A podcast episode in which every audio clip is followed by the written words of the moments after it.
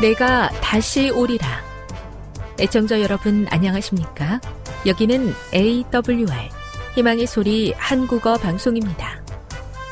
본 방송은 천국 복음을 온 세상에 전파하기 위해 제7일 안식일 예수 재림교회가 설립한 세계 방송망입니다. AWR 희망의 소리는 유럽, 라틴 아메리카, 아프리카, 러시아, 아시아의 방송망을 통해 전 세계에 복음을 전파하고 있습니다. AWR 아시아 희망의 소리 방송국은 한국어 방송을 매일 5시간씩 송출하고 있습니다. 희망의 소리 방송은 인터넷과 스마트폰을 통해서도 언제나 청취하실 수 있습니다. 들으실 수 있는 인터넷 주소는 awr.org입니다. 유튜브로는 awr 코리아로 검색하시면 됩니다. 이 시간 희망의 소리 한국어 방송과 함께 보람있고 유익한 시간 되시기 바랍니다. 내가 다시 오리라. 여기는 AWR 희망의 소리 한국어 방송입니다. 주파수 안내입니다. 괌에서 송출하는 우리 방송은 한국 표준시로 새벽 1시 30분에 11,955kHz로 새벽 2시 30분에 15,530kHz로 새벽 5시에 9,700kHz로 3회에 걸쳐 송출하고 있습니다. 스리랑카에서 송출하는 우리 방송은 한국 표준시로 새벽 4시에 9,765kHz로 우즈베키스탄에서는 밤 9시에 15,530kHz로 타지키스탄에서는 밤 9시에 15,515kHz로 각각 1시간씩 방송하고 있습니다. 애청자 여러분의 많은 청취 바랍니다.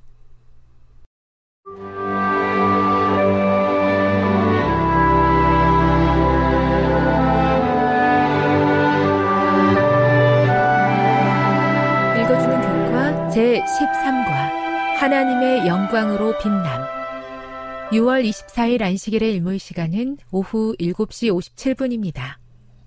기억절입니다. 2일 후에 다른 천사가 하늘에서 내려오는 것을 보니 큰 권세를 가졌는데 그의 영광으로 땅이 환하여지더라. 요한계시록 18장 1절.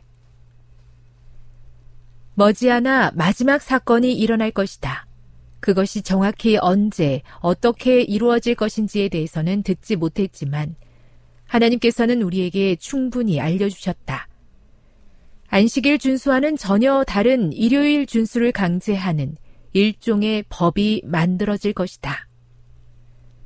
요한계시록은 우리에게 가장 중요한 문제가 무엇인지, 그리고 그것에 관련된 핵심적인 존재들은 누구인지 알려준다.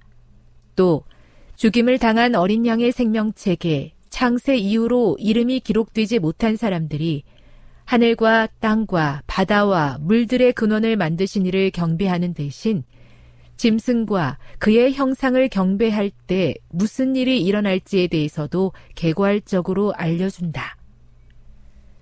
주 예수 그리스도를 따르고 그분의 계명에 순종하기로 선택한 모든 사람들의 이름은 생명책에 기록되어 있다.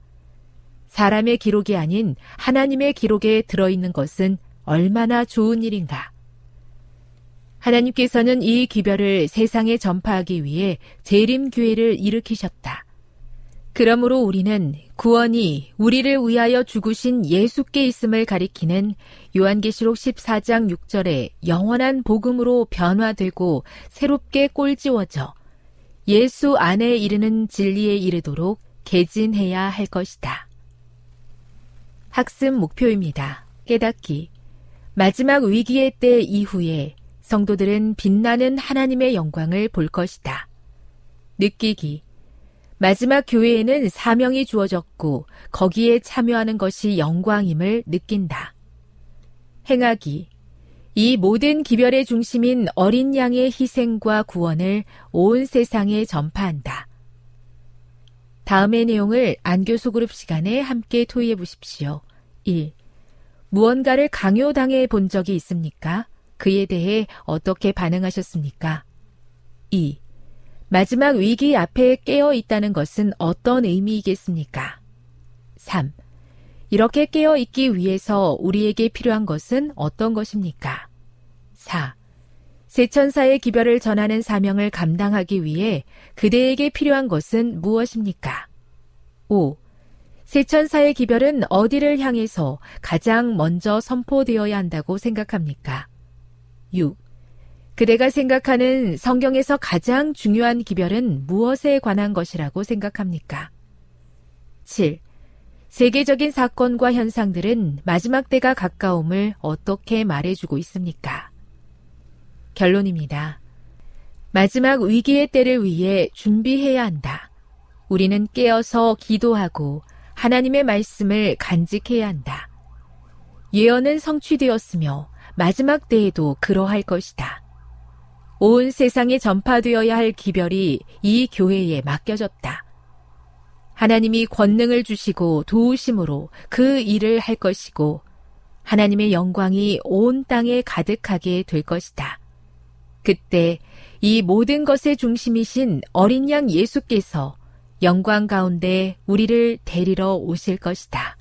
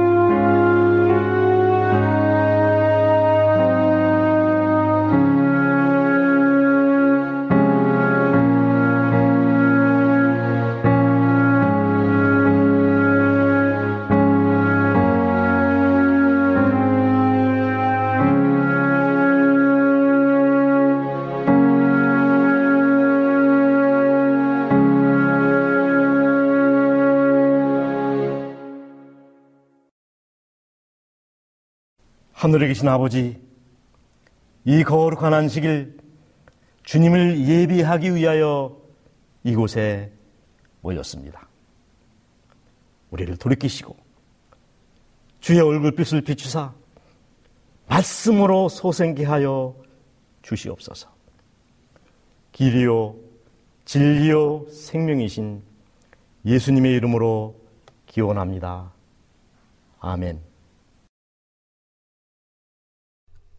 교동문 760장 경배와 찬양. 온 땅이여 여호와께 즐거운 찬송을 부를지어다. 기쁨으로 여호와를 섬기며 노래하면서 그의 앞에 나아갈지어다. 여호와가 우리 하나님이신 줄 너희는 알지어다. 그는 우리를 지으시니요 우리는 그의 것이니 그의 백성이요 그의 기르시는 양이로다 감사함으로 그의 문에 들어가며 찬송함으로 그의 궁정에 들어가서 그에게 감사하며 그의 이름을 송축할지어다. 여호와는 선하시니 그의 인자하심이 영원하고 그의 성실하심이 대대에 이르리로다.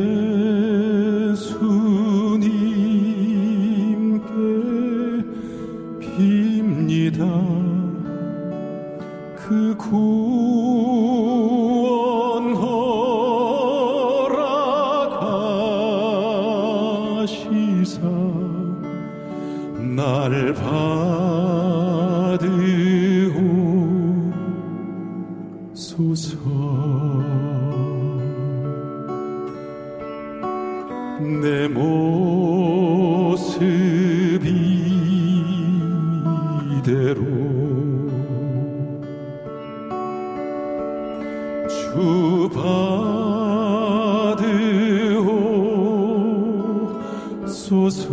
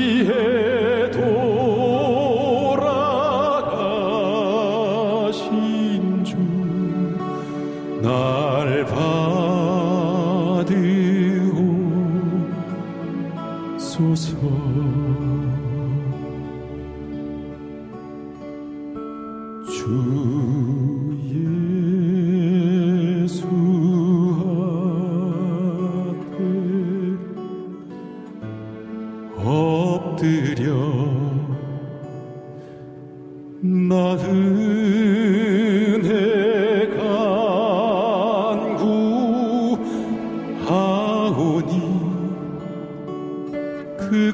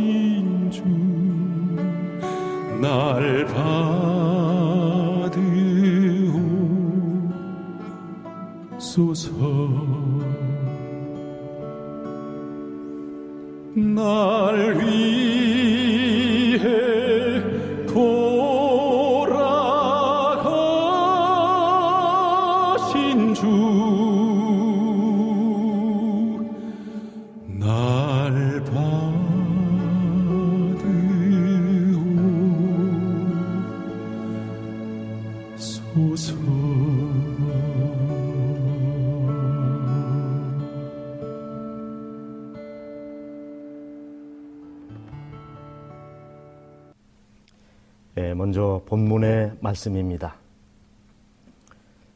이 사람들은 다 믿음을 따라 죽었으며 약속을 받지 못하였으되 그것들을 멀리서 보고 환영하며 또 땅에서는 외국인과 나그네로라 증가하였으니 이같이 말하는 자들은 본향 찾는 것을 나타냅니다. 저희가 나온 바 본향을 생각하였다면 돌아갈 기회가 있었으려니와 저희가 이제는 더 나은 본향을 사모하니 곧 하늘에 있는 것이라. 그러므로 하나님이 저희 하나님이라 일컬음 받으심을 부끄러워 아니하시고 저희를 위하여 한 성을 예비하셨느니라. 아멘. 더도 말고 돌도 말고 한가위만 같아라는 말이 있는데 태풍 때문에 추석을 어떻게 보내시고 계십니까? 유대인들에게는 7대 절기, 명절이 있었는데 아시는 것처럼 6월절, 무교절, 초실절, 오순절 등등 7개의 절기가 있었습니다. 그 절기와 제7일 안식일이 겹치면 그 안식일을 큰 안식일이라 불렀습니다. 7월 곧 그달 10일 이는 너에게 큰 안식일인즉 그랬습니다. 이 큰 안식일, 이 풍성함의 축복을 경험하는 귀한 안식일이 되기를 간절히 바랍니다. 여러분, 사람이 태어난 곳에서 학교도 다니고 결혼도 하고 고향에서 살다가 고향에 뼈를 묻는 사람은 극히 드물 것입니다. 대부분의 사람들은 고향을 떠나 타양에 살다가 타양에 묻힙니다. 이 고향을 떠난 사람에게는 두 가지 원초적인 본능이 있는데 기소 본능과 향수병입니다. 여러분 미국을 한번 가보세요. 웬만한 집에는 노래방 기기가 있더라고요. 근데 이 찬미가를 부를 때는 멀쩡한데 타양살이 두만강 푸른 물에 고향 노래가 나오면 눈물을 줄줄 흘리는 모습을 봤습니다. 하나님도 못 고치는 것이 향수병입니다. 두 종류의 고향이 있습니다. 고향은 내가 태어나고 부모님이 태어난 곳입니다. 이 성경에서 말하는 본향은 인류의 조상 아담과 하와가 태어난 것을 말합니다. 성경은 구원 없는 자의 유업을 본향이라 부른다 그렇게 말했습니다. 두 종류의 나그네가 있습니다. 크세노이 나그네, 파레피데모이 나그네. 이 크세노이 나그네는 고향을 떠나 타국에서 사는 나그네를 말하고 파라피데모의 나그네는 고향을 떠나 외에서 사는 나그네를 말합니다. 그렇다면 우리는 영적으로 크세노의 나그네인 것이 분명합니다. 인류 역사 일대 실랑이는 아담이라고 생각합니다. 그는 본향 에덴을 떠나서 추방되어 평생을 유망, 유랑민으로 살다가 나가네로 갔습니다. 스스로 고향을 버린 것이 아니라 떠난 것이 아니라 선악과를 범함으로 말미암아 강제 퇴출된 것이죠. 추방되던 날 아담의 모습을 선지자는 이렇게 적고 있습니다. 범죄한 후 아담과 하와는 더 이상 에덴에서 살지 못하게 되었다. 그들은 죄 없고 즐거운 집에 계속 살 수 있게 해달라고 열렬히 간청하였다. 어떻게 간청했을까요? 하나님 앞으로는 절대로 하나님의 명령을 어기지 않을 터이니 제발 이 에덴 농산에서 살 수 있도록 저희들을 용서해 주십시오. 그들은 행복스러운 거처를 소유할 모든 권리를 상실했음을 자백하고 앞으로는 하나님께 엄격히 순종하겠다고 서약하였다. 그러나 그 청은 거절되었다. 저는 이 장면이야말로 인류 역사상 가장 서글픈 장면이라고 말하고 싶습니다. 그렇게 간절한 아담 부부의 청을 냉정하게 거절해야 했던 하나님. 에덴 동산을 지척에 두고도 들어가지 못하고 살아야 했던 그들의 마음은 얼마나 참담하고 서글펐겠습니까? 성경은 번영을 떠나 유리하는 사람은 보험자리를 떠나 떠도는 새와 같으니라고 말했습니다. 저녁이 되어도 갈 곳이 없이 떠도는 새의 모습이 에덴을 잃어버린 아담의 모습이요 인류의 모습이 아닌가요? 에덴 동산은 사람이 그 즐거운 길들에서 추방된 후에도 오랫동안 지상에 남아 있었다. 타락한 인류는 오랫동안 그 무제한 시대의 집을 바라보도록 허락되었다. 그 들어가는 입구는 파수보는 천사들로 말미암아 차단당했다. 아담과 그의 아들들은 이곳으로 하나님을 예비하기 위하여 나왔다. 이 아담 부부는 끝내 고향 본향에 돌아가지 못했습니다. 멀리서 바라보며 절절히 본향을 그리워하다가 타향해서 죽었습니다. 그 이후에 아담의 모든 후예들은 숙명적으로 본향을 잃은 나그네가 된 것입니다. 야곱을 보십시오. 내 나그네길 세월이 130년이니 험악한 세월을 보내었나이다 고백했던 야곱입니다. 자신의 죽음을 예감하고 요셉을 부르는 한 유언은 처연하기까지 합니다.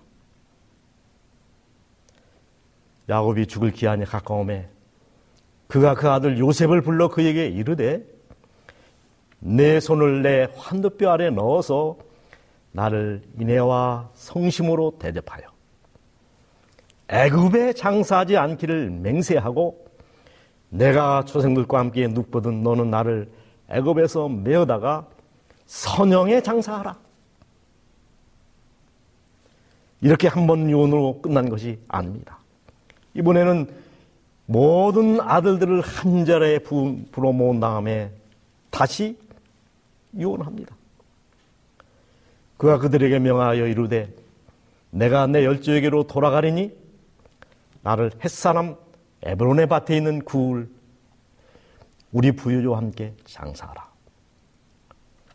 야곱이 아들에게 명하기를 마치고 그 발을 침상에 거두고 기운이 지나여 그 열조에게 돌아갔더라. 요셉과 그의 아들들이 아버지의 유언을 지키기에 신실했습니까? 그렇습니다. 야곱의 아들들이 부명을 조차 행하여 그를 가나안 땅으로 메어다가 마모리 앞 막벨라 밭굴의 장사였으니 이는 아브라함이 해쪽 속 에브론에게서 밭과 함께 사서 소유 매장지를 삼은 것이더라.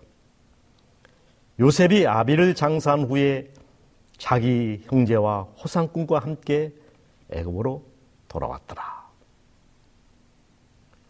여러분 보통 사람이 죽으면 3일장 혹은 5일장 길어야 7일장이 보통입니다. 근데 이 야곱의 장례는 110일 넉 달장이었습니다. 향 재료를 넣는 데만 40일이 걸렸고요. 애굽인들도 와서 70일 동안 그를 위하여 애곡했습니다. 이 장례의 행렬이 실로 엄청납니다. 요셉의 온 집안 식구들과 바르공의 모든 신하와 장로들, 많은 병거와 기병들이 때를 이뤘습니다. 실로 국장급 장례식입니다. 여러분 애굽에도 분명 명당 자리가 있었을 텐데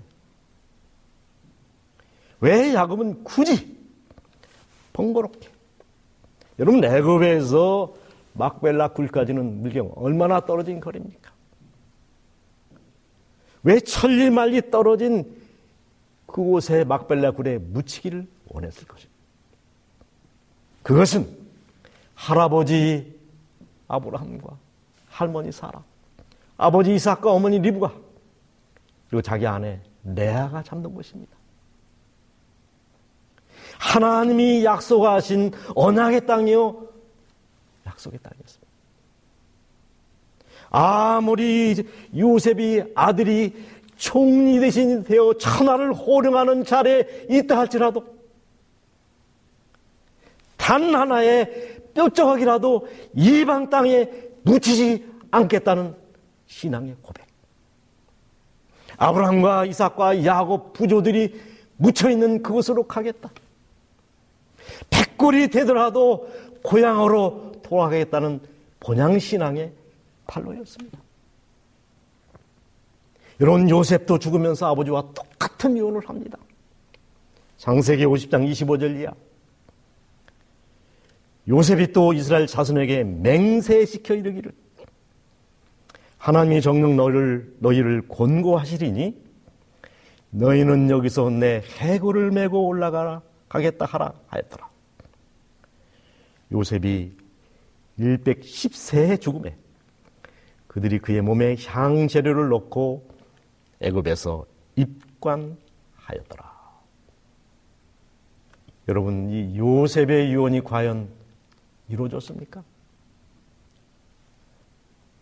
이스라엘 자손들이 애굽 땅에서 항오를 지어 나올 때에 모세가 요셉의 해고를 취하였으니 이는 요셉이 이스라엘 자손으로 단단히 맹세케 하여 이르기를 하나님이 필연 너희를 권고하시리니 너희는 나의 해구를 여기서 가지고 나가라 하였습니다. 요수와 24장 32절 이스라엘 자손이 애굽에서 이끌어낸 요셉의 뼈를 세겜에 장사하였으니 요셉의 유언은 실로 400년이라는 세월이 지났지만 그 자손들에 의하여 정확하게 이루어졌습니다. 요셉은 하나님께서 그들을 약속의 땅으로 인도하여 들이실 때 자신의 뼈를 그곳에 묻어둘 것을 그들로 맹세하게, 맹세하게 하였다. 이 바램은 실현되었다.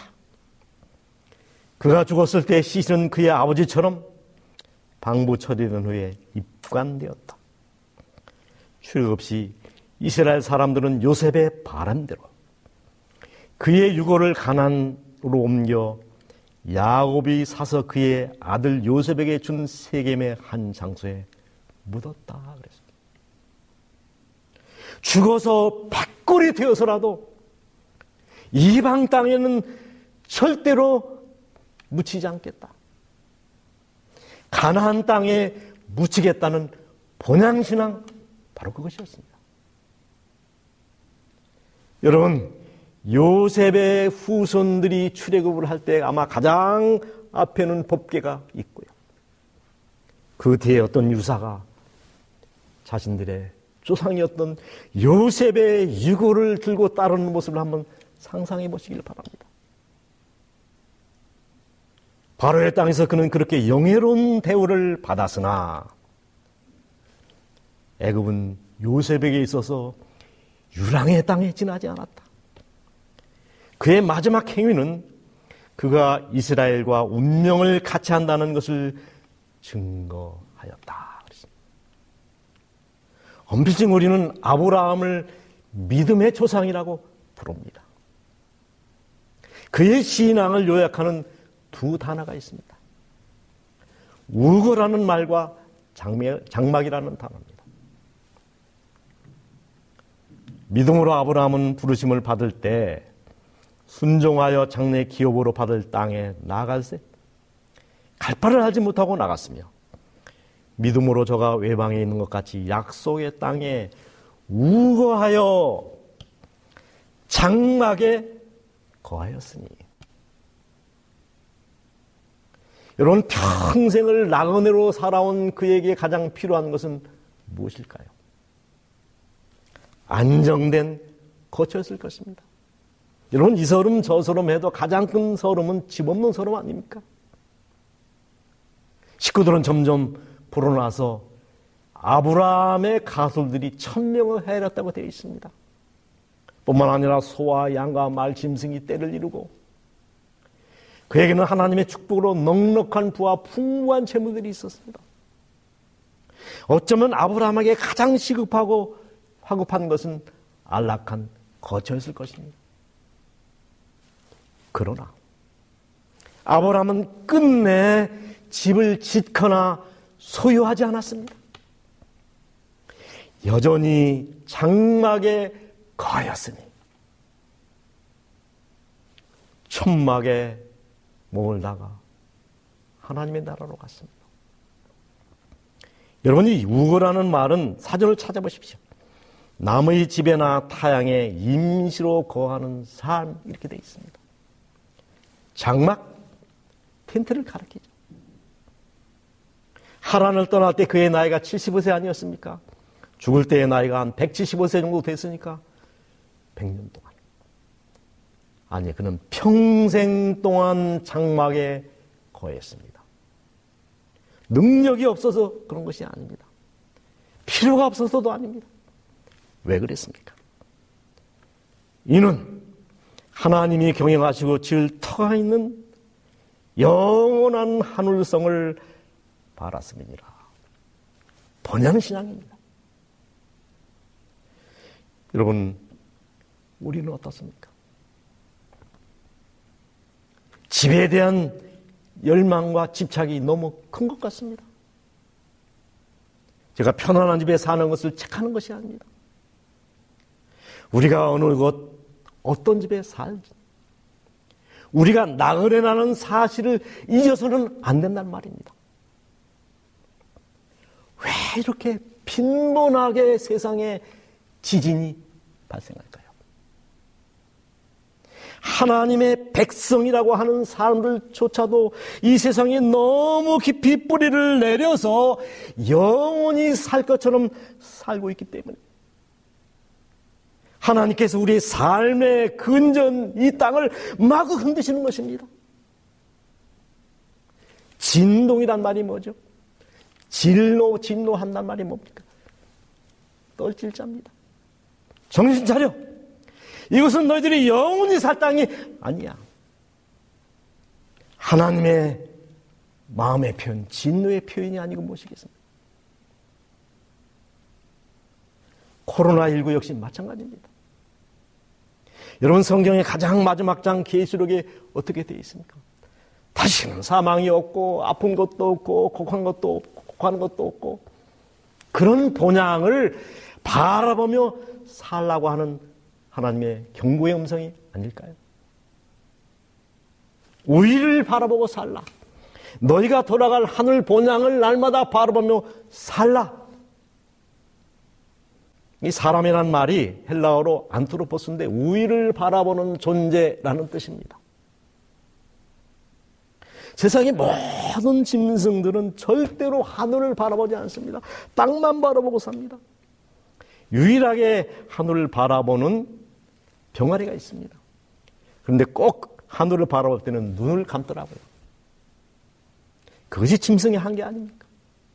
사람만이 하늘을 바라보고 어디로 가야 할지 알도록 창조함을 받은 존재라는 것입니다.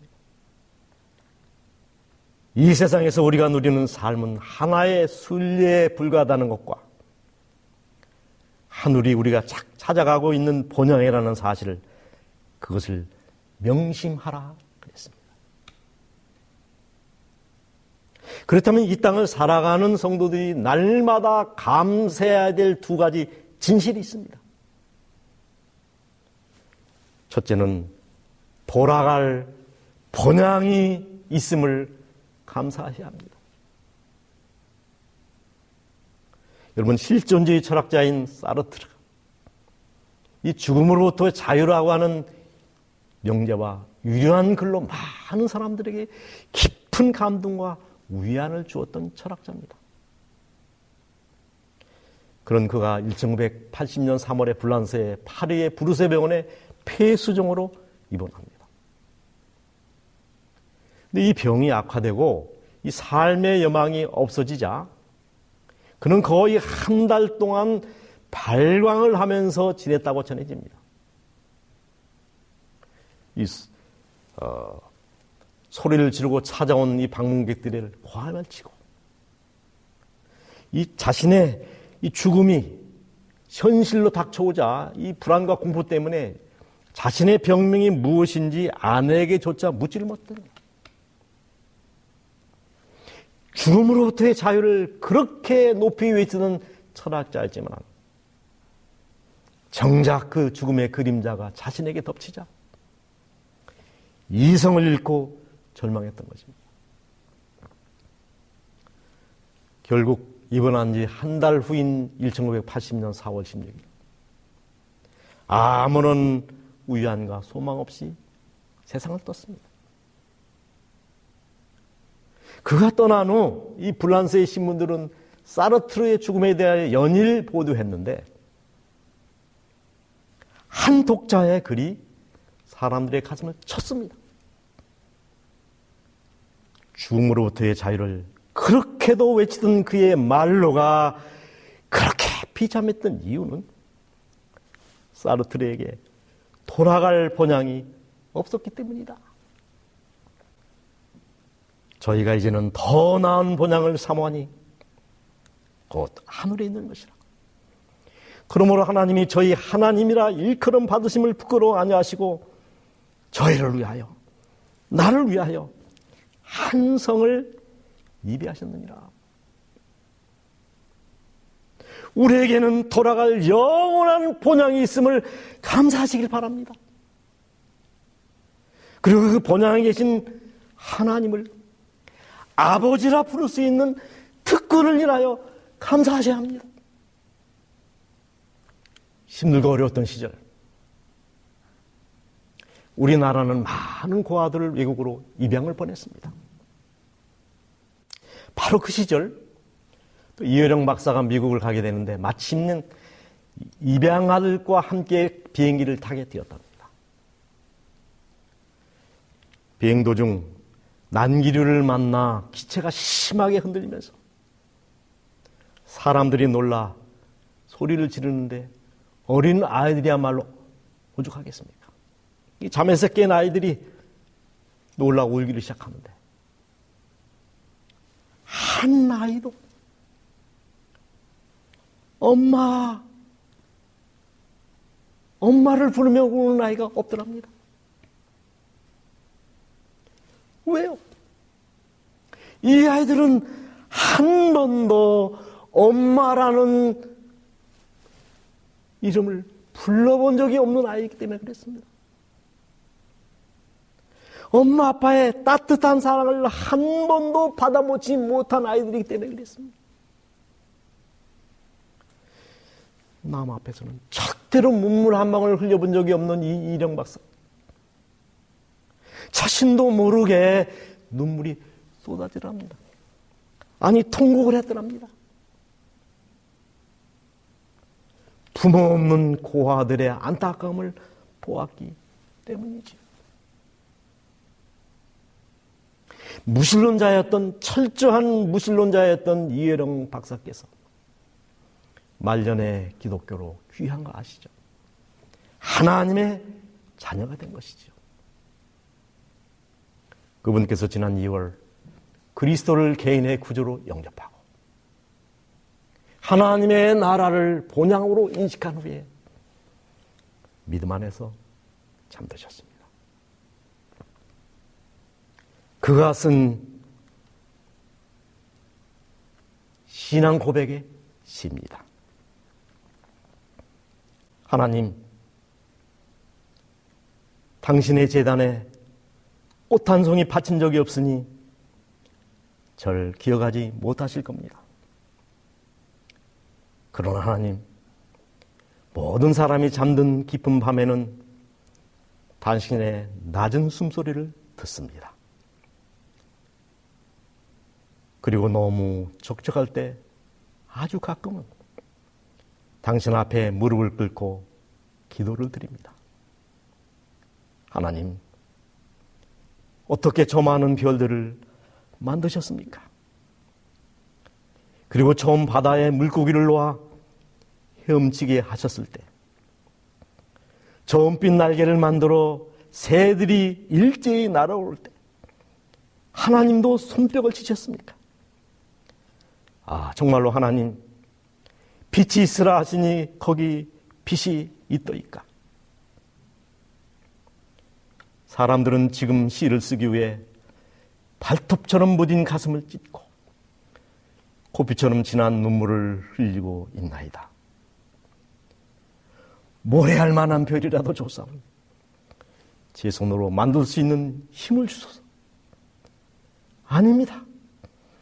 하늘의 별이 아니라 캄캄한 가슴 속 밤하늘에 떠다닐 반딧불만한 빛 한 점이면 족합니다. 좀 더 가까이 가도 되겠습니까? 당신의 발끝을 끄는 성스러운 옷자락을 때 묻은 손으로 조금 만져도 되겠습니까?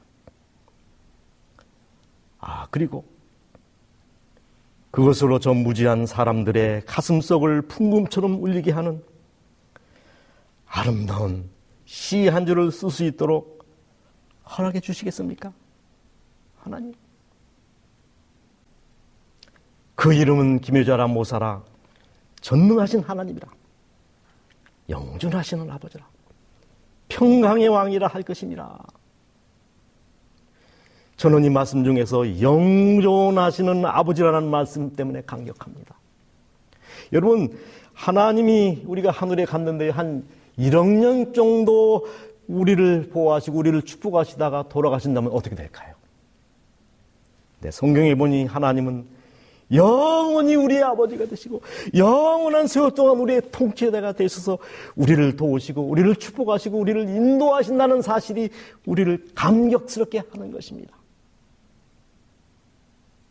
여러분, 이런 하나님, 영존하시는 하나님을 우리의 아버지라 부를 수 있는 특권을 인하여 감사하시기를 바랍니다. 그리고 우리가 영원히 돌아가 살 수 있는 본향이 있음을 찬송하시기 바랍니다. 하나님께서는 우리를 위해 거처를 준비하러 가셨습니다. 내가 사모하는 저택은 바로 이 저택입니다. 나는 곧 대지진으로 파괴되고 말 지상의 저택이 아니라 그리스도께서 신실한 자들을 위해 준비하러 가신 하늘의 저택을 바라봅니다. 이 땅에는 우리의 번향이 없습니다. 이 땅에는 우리의 번향이 없습니다. 우리는 다만 더 좋은 나라 천국을 향하여 여행하는 순례자요 길손일 뿐입니다. 여러분의 마음 가운데 이 사실을 항상 기억하십시오. 그렇게 할 때 그리스도께서 그대의 바로 곁에 계실 것입니다. 우리가 영생 복락을 얻을 수 있도록 하나님께서 도와주시기를 기원합니다. 기도하겠습니다. 아버지, 태풍 가운데서 저희를 지켜주시고, 귀한 명절과 함께 큰 안식일을 지킬 수 있도록 은혜를 주셨사오니 감사합니다. 하오나 주님, 우리는 수천 번의 명절보다 주님과 함께하는 거룩한 한 안식일이 좋사옵니다. 아니 이 땅에서의 수천 번의 안식일보다 하나님의 나라 그 나라의 분지기로 하루를 사는 것이 좋사오니 어서속히 복음사업을 마치고 주께서 예배하신 영원한 본향에서 주님을 모시고 영원토록 살 수 있는 복을 허락하여 주시옵소서. 우리가 나그네와 행님을 한시도 잊지 않게 하여 주시옵소서. 우리의 영원한 찬양의 주제이신 예수님의 이름으로 기도합니다.